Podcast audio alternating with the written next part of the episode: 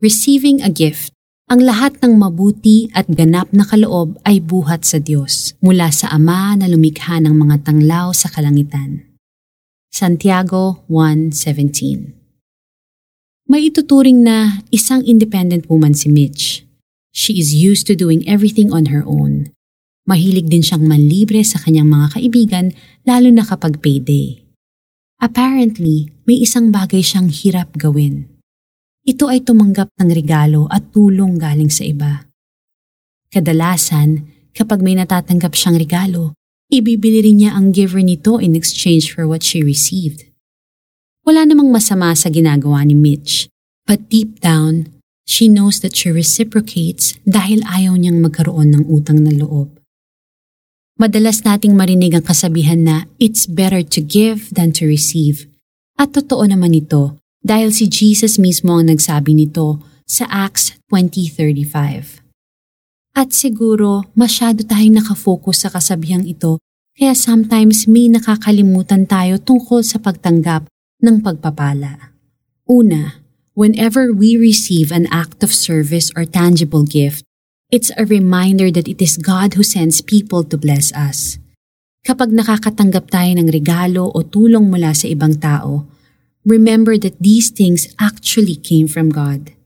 Ang lahat ng mabuti at ganap na kaloob ay buhat sa Diyos. Sabi yan sa James 1.17. Kapag tinanggihan natin ang mga ito, si God din ang tinatanggihan natin. But if we receive it with a grateful heart, it is a manifestation of our humility and gratitude to God. Second, receiving a gift or help from others also gives others the opportunity to be blessed. Those people who bless us will be blessed by God. Halimbawa, sinabi ng Diyos kay Abraham na pagpapalain niya ang magpapala kay Abraham. Genesis 12 verse 3. Kaya kung tatanggapin natin ang tulong mula sa ibang tao, sigadang magbe-bless sa kanila in greater measure. Let us pray. Lord, salamat na ang lahat ng ibinibigay niyo sa akin ay good and perfect. Thank you also for sending people to bless me every day. Give me a heart that knows how to receive blessings and be grateful for them. Patuloy rin ninyong pagpalain ang mga taong ginagamit ninyo para i-bless ako. In Jesus' name, Amen. Application Today, when someone gives you a gift or help, thank the person and pray for him or her. Consider paying it forward to make someone happy.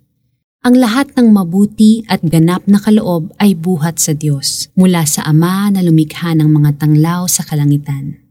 Santiago 1.17 Ito po si Lara Kigaman Alcaraz and I hope that you were blessed and that you will be a blessing to someone today.